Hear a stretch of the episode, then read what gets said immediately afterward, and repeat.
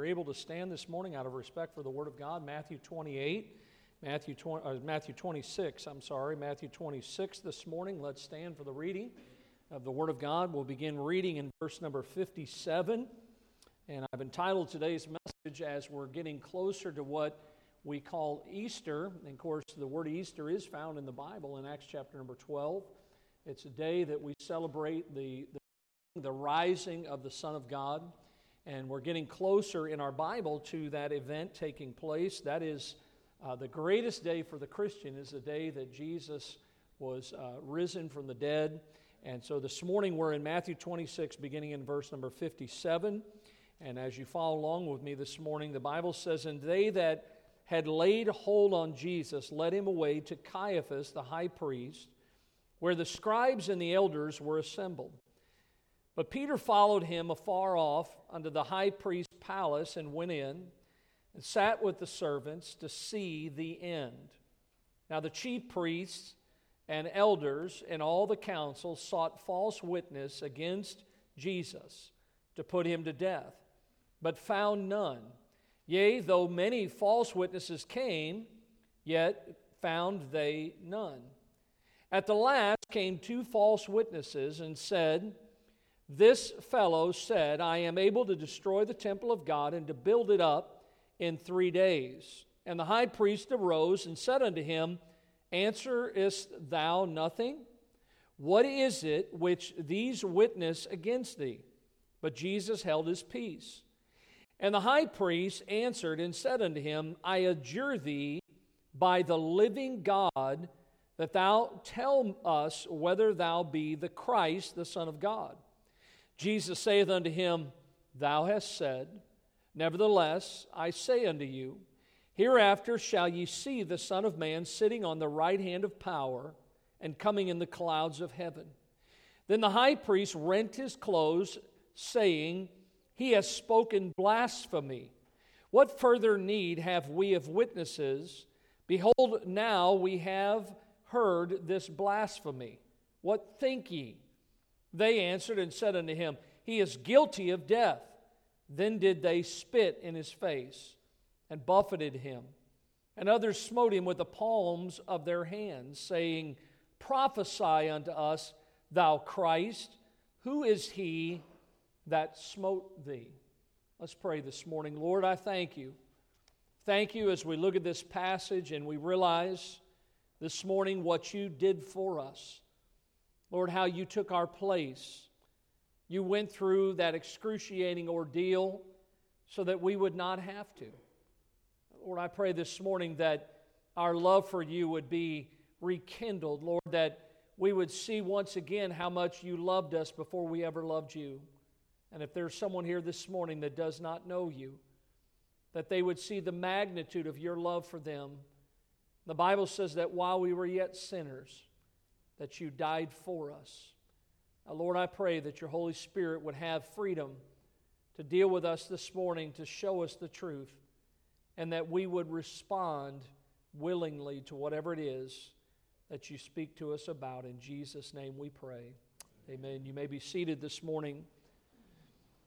The passage before us this morning, we find Jesus, the Son of God, on trial for his life but not only for, our, for his life, but for our lives.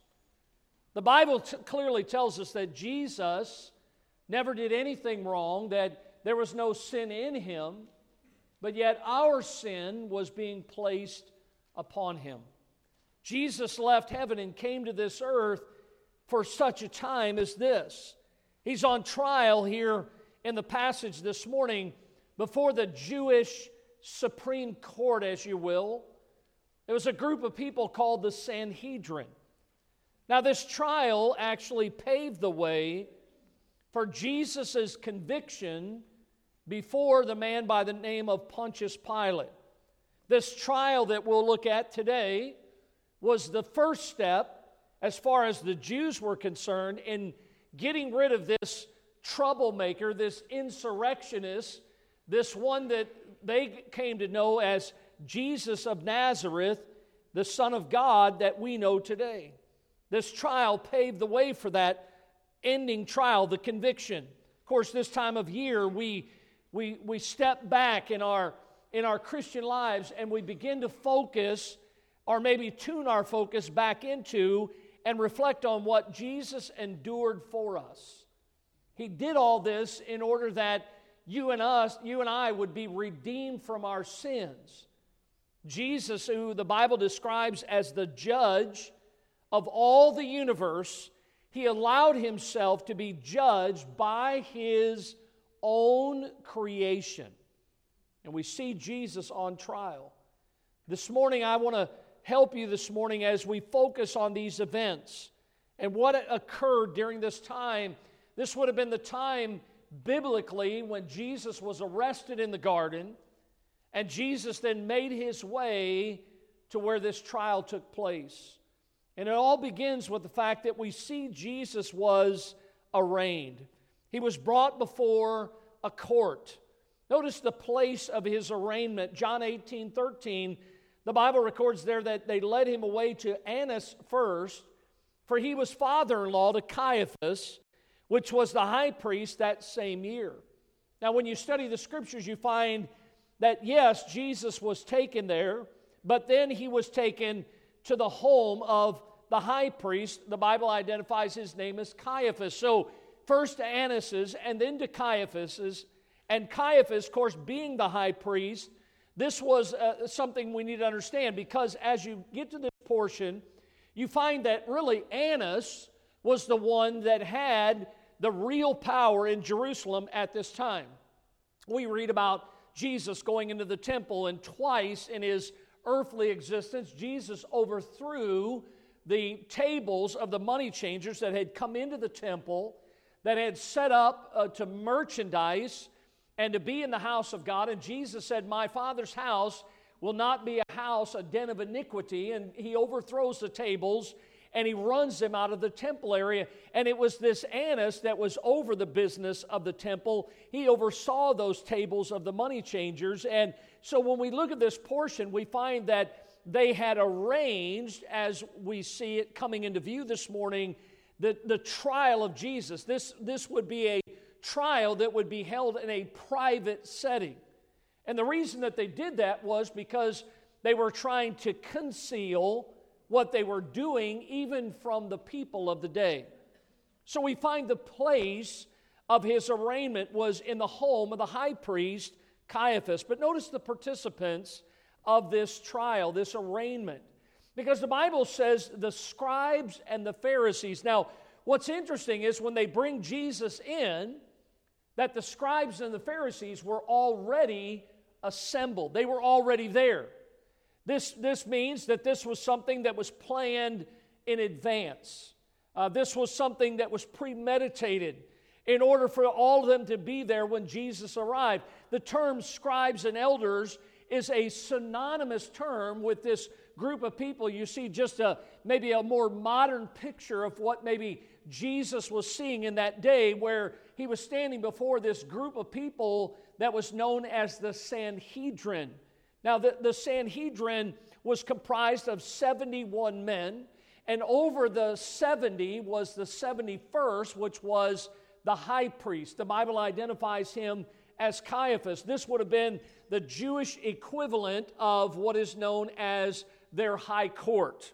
Today in our land, we have the Supreme Court that is the highest ruling body in our land. But Jesus is, of course, arrested in the garden, and then Jesus is brought here. Immediately, he is prosecuted before the highest court in the day, the highest court in the land.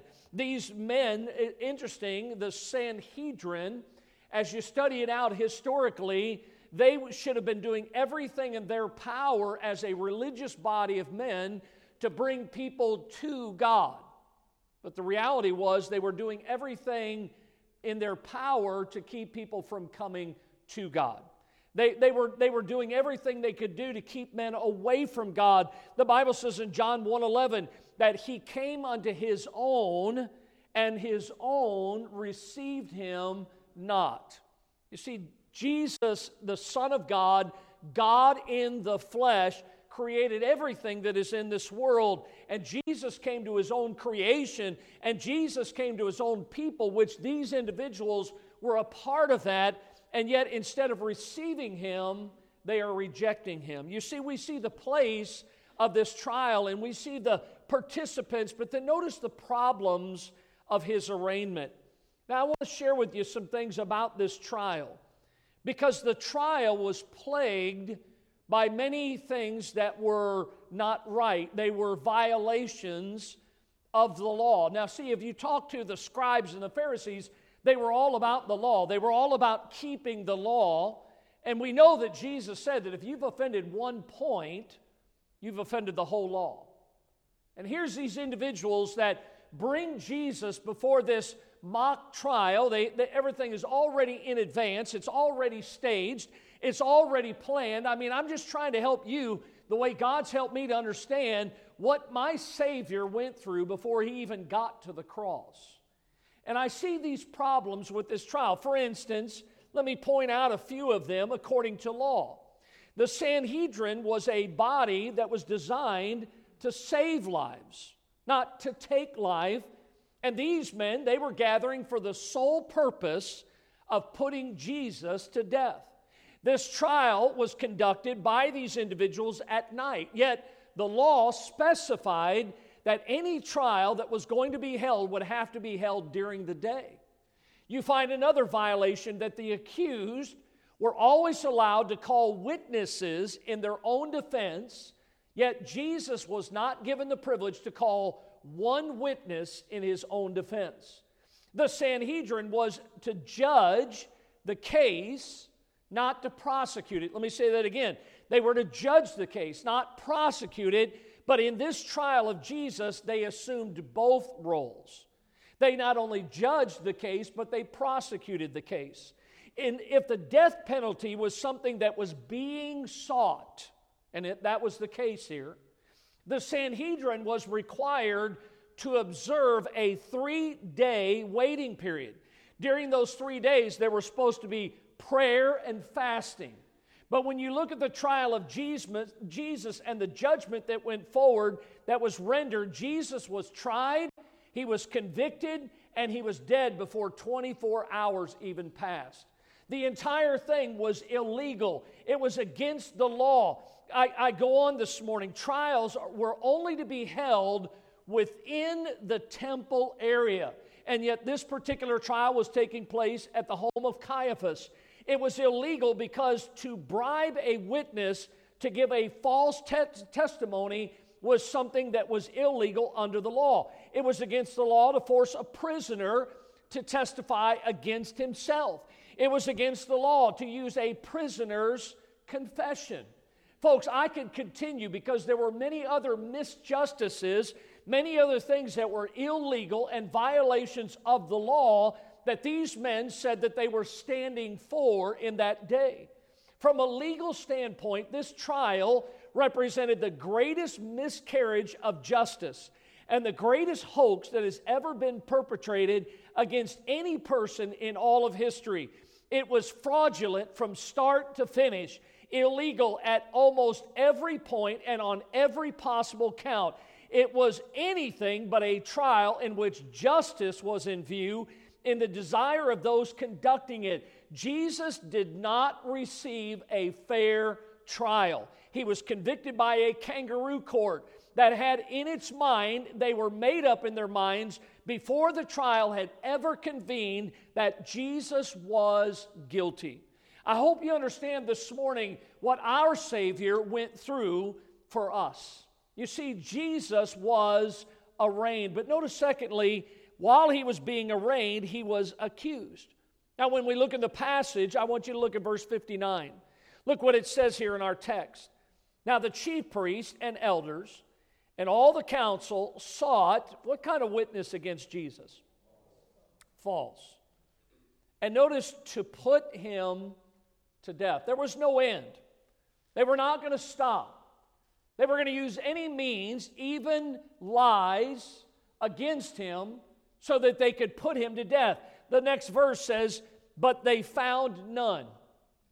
And God's people ought to say amen to that, right? They look, they were trying, they wanted to try to find someone that would testify against him, somebody they could give false witness, and the Bible says they found none. Yea, many false witnesses came, yet look at the same phrase, yet found they none. And at last came two false witnesses. Now here's what I see is I see the treachery in this trial because Jesus was already convicted before he even entered the room. Did you hear that this morning? He was proven guilty before he had an opportunity to even step into Caiaphas's home. This was not a court of law, it was a lynch mob. That's what it was. These men were out for blood, and that's exactly what they got. I see the treachery of the trial, but then I see the testimony uh, in this trial. Now, as the trial began to progress, and we saw a couple verses here, how the Jews were seeking witnesses, people to testify against Jesus. And the Bible says that as they were looking for witnesses, the Bible says they found none. Many were willing to give false testimonies, but listen, here's the key that their testimonies, although false, that their testimonies did not agree. Now, that agreement had to be there. It was required under the law in order to have a conviction. Even if it was false testimonies, they had to be in agreement. Look at Deuteronomy 17 6. At the mouth of two witnesses or three witnesses shall he that is worthy of death be put to death, but at the mouth of one witness he shall not be put to death. See, it was required under law. There had to be more than one. They had to be in agreement. There were some that came that said lies about Jesus and said false things, but none of their stories matched. But the Bible then does say that they did come and they began to testify. Look at what it says in verse number 60 of our passage again. The Bible says, They found none, and at the last came two false witnesses and said, This fellow said, I am able to destroy the temple of God and to build it in three days. Now, two of these false witnesses came and they finally agreed in their statements. Now, here's what they did has anybody ever done this to you? You say something and they twist your words. Ever see that game? Sometimes we used to do it with teenagers. Maybe Brother Kenny and Miss Becky do that sometimes with our teenagers, where you line up a group of people, maybe five or ten people, and you tell the first person something, and then that person has to turn around and tell the next person. That person turns around and tells the next one until it gets to the end of the line, and then you have the person at the end of the line come back to the front of the line and tell you what they heard. And almost most of the time, it is never anywhere near what you told the first person. Now, that's one reason why I'm glad that God has not only inspired His Word, the recording of it, but God has preserved His Word to my generation because I don't have to wonder what God says, I hold it in my hand. Now, Jesus said many things while He was on this earth. You have to understand, we have the written Word in our hands Jesus was God in the flesh. He was the written word and God incarnate. He was the living word. And uh, listen, you're never going to get Jesus to disagree with the word of God because he is the word. John said it this way in John chapter number one In the beginning was the Word, and the Word was with God, and the Word was God. And when I think about uh, Jesus standing there and they're, they're, they're twisting his words, these false witnesses come and they begin to, to say, listen, this is what we're accusing him of. Now, what they accused him of, according to the law, was something that could be considered blasphemy. In other words, it was punishable by death. Now, go back to verse 61 because, again, I want you to see what they said. This is what they were accusing him of when he says, I am able to destroy the temple of God and to build it in how many days? Three days. Now that's what they accused him of blasphemy.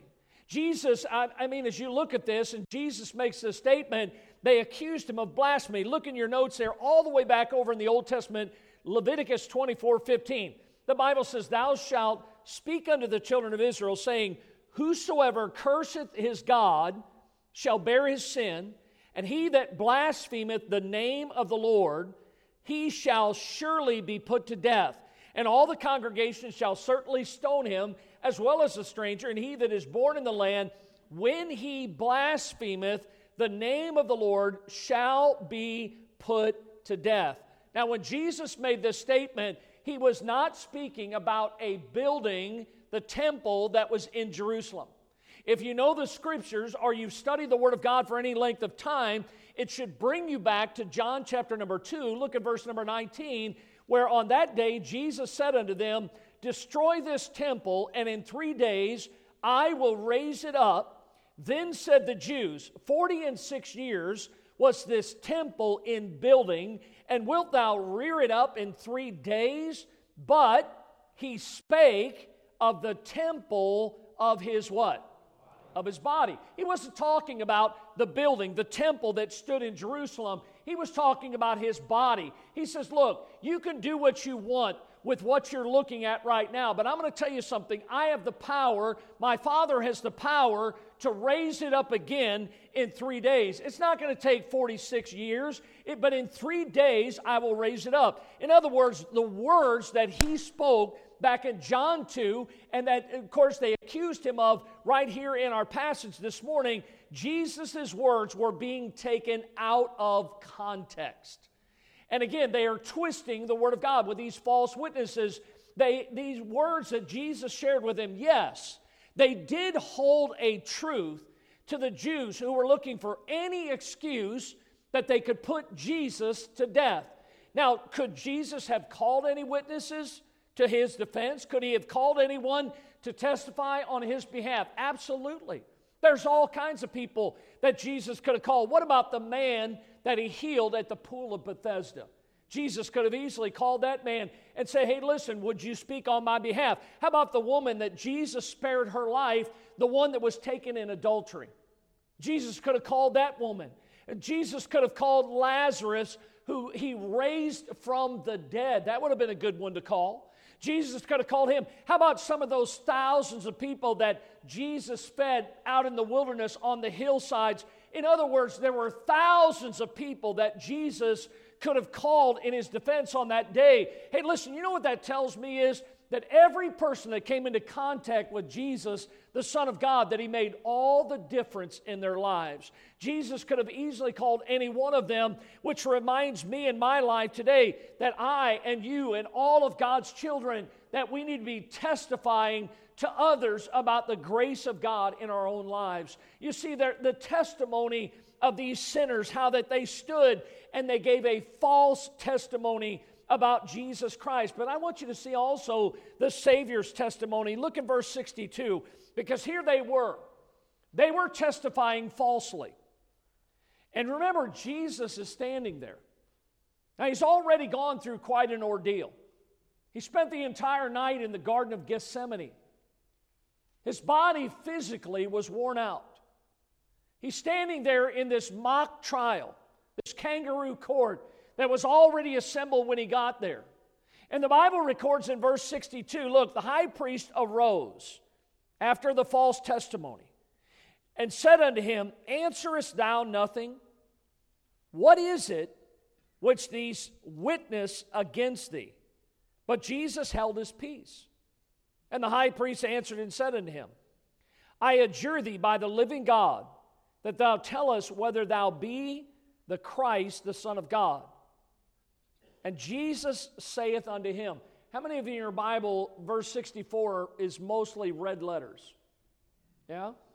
When you look in your Bible, if you have one of those red letter Bibles, you know that this, these are the words that Jesus spake. Now, one thing a preacher helped me with years ago, he said, Listen, all the Bible's the Word of God, whether it's in red letters or not.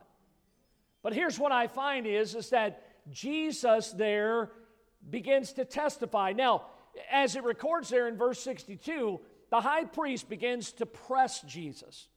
He says, Listen, don't you hear the allegations against you? Don't you hear what these people are saying against you? He says, Look, they're, they're saying a lot about you, but what did Jesus do? He remained silent. He never said a word. Now, that is true because if you go all the way back in the book of Isaiah, many hundreds of years before this event happened in Caiaphas' house, Look what Isaiah said in Isaiah 53 7. He was oppressed, he was afflicted, yet opened not his mouth. He is brought as a lamb to the slaughter, and as a sheep before his shearers is dumb, so he openeth not his mouth. There's our Savior standing there on trial for our lives. Never did one thing wrong. Here's all this false witness against him. I wonder how many of us could stand there silent. I wonder how many of us could stand there without uttering one word, knowing that everything that they were saying about us was not true. However, the high priest, if you notice in your Bible, here's what he says to Jesus when Jesus remains silent. He says, I adjure thee. Now listen, Caiaphas, I know that Caiaphas was the high priest, and listen, Jesus respected authority. But there was a higher authority that Jesus had than Caiaphas. You and I have that same authority in our lives. In other words, Caiaphas says, Look, you're going to tell me. But he continued after he said, I adjure thee, because look what he says by the living God. Look at me, that changes everything. See, the I adjure thee doesn't really matter that much, but by the living God, that changes everything. And so when he said that, it put Jesus under oath. In other words, it compelled him to answer. And by the way, he did answer. Jesus begins to boldly proclaim his identity as the Son of God. He begins there in the face of the Sanhedrin to proclaim his own resurrection his own exaltation, how that he would return to rule and reign on the earth. I mean, can you imagine this scene? Jesus standing there covered in blood as he begins to tell them that he is who he has been saying that he is, and he begins to talk about being on a throne. I mean, he begins to talk about his glory. Those claims that Jesus began to tell them I mean, he's standing there and basically at their disposal. Certainly, all of his claims sounded ridiculous, but can I tell you this morning, all of his claims were 100% true. Every last one of them. I mean, they probably thought to themselves, who's he kidding? The claims of Jesus to be the only one to God, to the world today, still, it sounds foolish. But when you look at the scriptures, it doesn't change the fact that Jesus is who he says he is. Well, who does he say he is? Jesus said, I'm the way, the truth, I'm the life. No man cometh unto the Father except by me. Listen, when you think about Jesus standing here, he gives a testimony of what's going on in his life and, and how God had brought him to this place. He's being accused, and we see the treachery and the testimony of sinners against him, and we see the Savior's testimony. But then notice the tragedy in this trial. And I want you to see this because look in verse 65. Because as Jesus finally speaks for himself, then the high priest rent his clothes, saying, He hath spoken blasphemy. What further need have we of witnesses? Behold, now ye have heard his blasphemy. What think ye they answered and said, He is guilty of death. Now, when the high priest heard the words of Jesus, listen, he heard what he wanted to hear. You ever, you ever around somebody like that? You say something to them, but they hear it the way they want to hear it? That's exactly what happened with the high priest. He had just heard the truth, but he dismissed the truth as blasphemy. And then something amazing happens. The high priest puts on a show. I mean, he does it for all those that are assembled there because the Bible says he begins to tear his garments and he begins to pronounce Jesus guilty of blasphemy and he calls for a vote. Now, look what it says in Leviticus 21. This is what I want you to see in verse number 10. He that is the high priest among his brethren, upon whose head the anointing oil was poured, and that is consecrated to put on the garments, shall not uncover his head nor rend his clothes. See, this act of the high priest to rend his garments, it actually, according to the law, disqualified him from being the high priest, from his office. It was forbidden. Caiaphas did not realize the significance of what he had just done.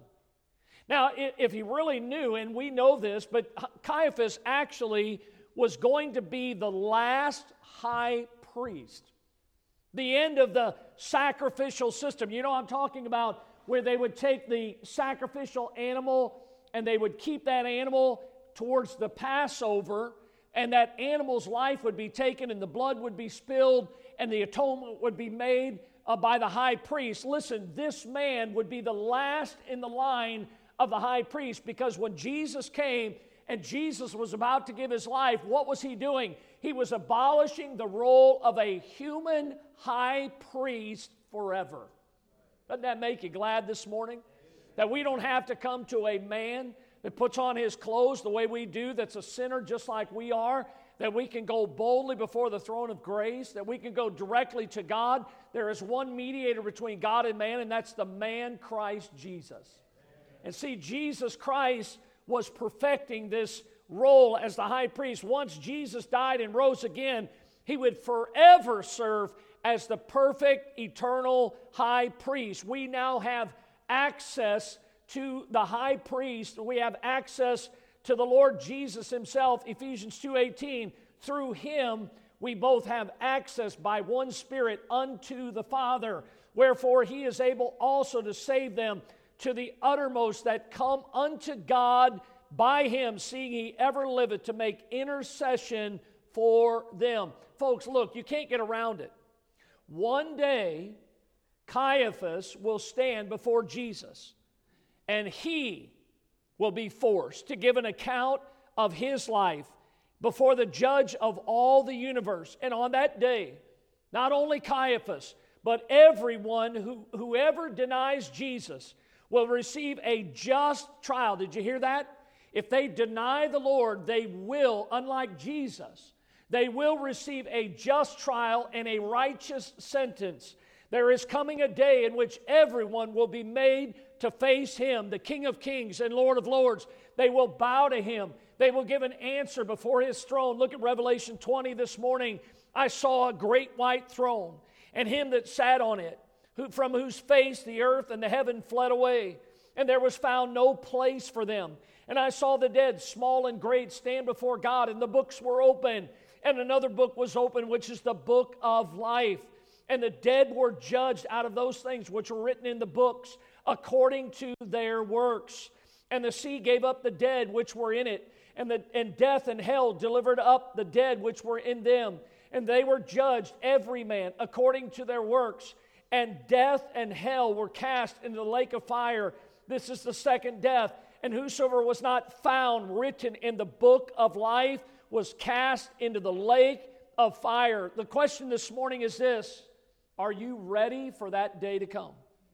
Are you, do you realize this morning that you, like Caiaphas, and every person, every born of woman, that we will all stand before the Lord one day and give an account of the life that we have lived. And the tragedy in this trial was this that the creature, the one that had been created by the Creator, the creature had the audacity to judge and to condemn the Creator of this world. That was the tragedy that we see. See, Jesus was arraigned and Jesus was accused, but listen, it doesn't end there. Because notice, Jesus also was abused. Look at verse 67 this morning. And they did spit in his face and buffeted him. And others smote him with the palms of their hands, saying, Prophesy unto us, thou Christ. Who is he that smote thee? Now, the word smote, we would use the word hit, maybe the word punch. Maybe the word slap or beat. Folks, I think we all get the idea.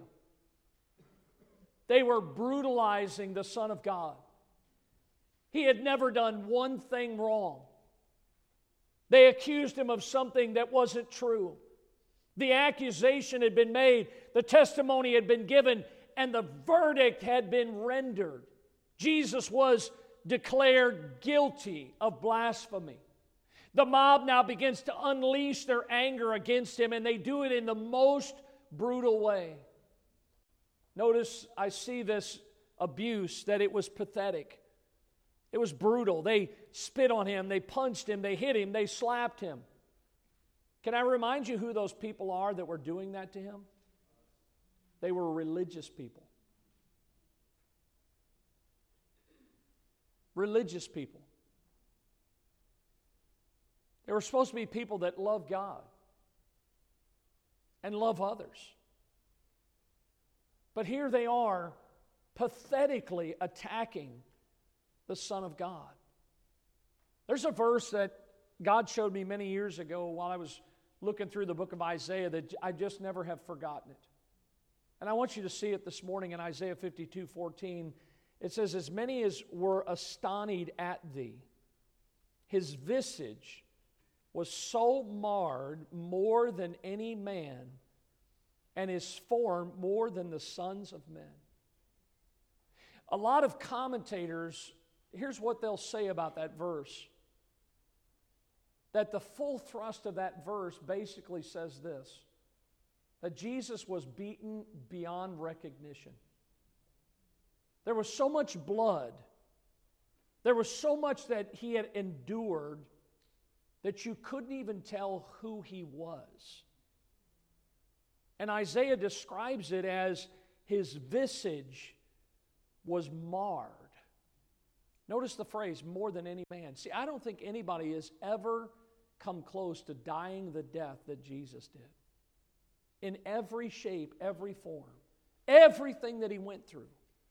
Imagine the blood beginning to flow as they beat him. Imagine his face beginning to swell as they brutalized him. The scene, I think, depicts the depths of human depravity. Man's brutally rejecting his maker, and he attacks him in anger. The scene pictures not only man's depravity, but it also gives us a great view of the, the boundless depths of the love of God for those that he would save. Jesus stood there, Jesus took it for us. The Bible says he commended the love toward us in that while we were yet sinners, Christ died for us. I mean, here was God in the flesh. Look, no doubt at his word, those that were tormenting him, those that were beating him would have dropped dead. And as they beat him, the Bible says they demanded of him, Tell us if you are the Christ. Who is it that just hit you? Tell us who it was. They began to mock him openly. Yet he endured their abuse. Jesus went to the cross for us that we might be saved. Folks, I can't think of a greater love than what Jesus displayed there in Caiaphas's house. See, if we reject his offer of salvation, by the way, it's the gift of God, it's free salvation. It's not free to Jesus, but it's free to us. You know what we're doing in a sense? We are spitting in his face. We are telling him if we reject his offer of salvation that we want no part in him. We don't want the gift that God has for us. If we reject his call to come to him, we're guilty of abusing the Lord I mean, listen, we think about this morning, He loves us. He loved us enough to take this for us. The blow, I think, that hurt more than anything that evening as Jesus stood there before the Sanhedrin. And all this was happening to him. Certainly, it was a, a hard thing for the, the members of the Sanhedrin to be doing to Jesus what they did. But I think the blow that really hurt the most was the one that came by one of his own. Look back in Matthew 26. I want you to see these verses, beginning in verse number 69. The Bible says, Now Peter sat without in the palace, and a damsel came unto him, saying, Thou also wast with Jesus of Galilee. But he denied before them all, saying, I know not what thou sayest. When he was gone out into the porch, another Another maid said, uh, saw him and said unto them that were there, This fellow also was with Jesus of Nazareth. And again he denied with an oath, I do not know the man.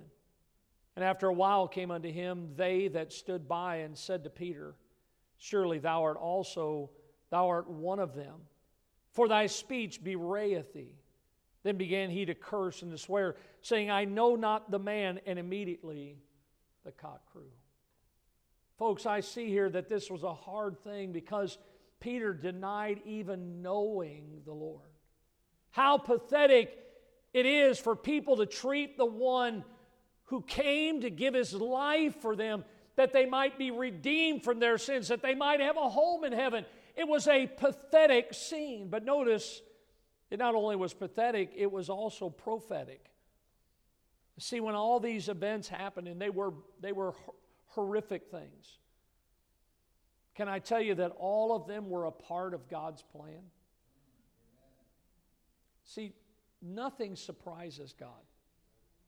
God knew what was going to happen before it happened. That's how Isaiah was able to record what he recorded. And although it was pathetic, it was also prophetic. The prophets foretold of the sufferings of Jesus. Go back to Isaiah 50 in your notes. Isaiah writes, I gave my back to the smiters and my cheeks to them that pluck off the hair. I hid not my face from shame and spitting. For the Lord God will help me. Therefore shall I not be confounded. Therefore have I set my face like a flint, and I know that I shall not be ashamed. You know what happened when Jesus saw the cross? He kept walking. He set his face like a flint. Jesus never said, Nope, not going there. What's plan B? No, he set his face like a flint. He says, If this is my Father's will, then it must be done. You see, this was prophetic. But notice, letter C, it was also productive. Say productive, how do you get that? Well, the trial and the, the abuse, no doubt, was horrible. It was beyond description. But can I tell you that everything that Jesus went through, it just prepared the way for the cross to come to pass. It prepared that. For it was on the cross of Calvary that Jesus demonstrated the love of God for all of humanity, for your sins and mine. The Bible says, Greater love have no man than this, that a man laid down his life for his what? Friends. That's what Jesus did. They didn't wrestle him to the cross. He laid his life down voluntarily, of his own volition. Thank God for the events that led to the cross, for it was there that our redemption price was paid.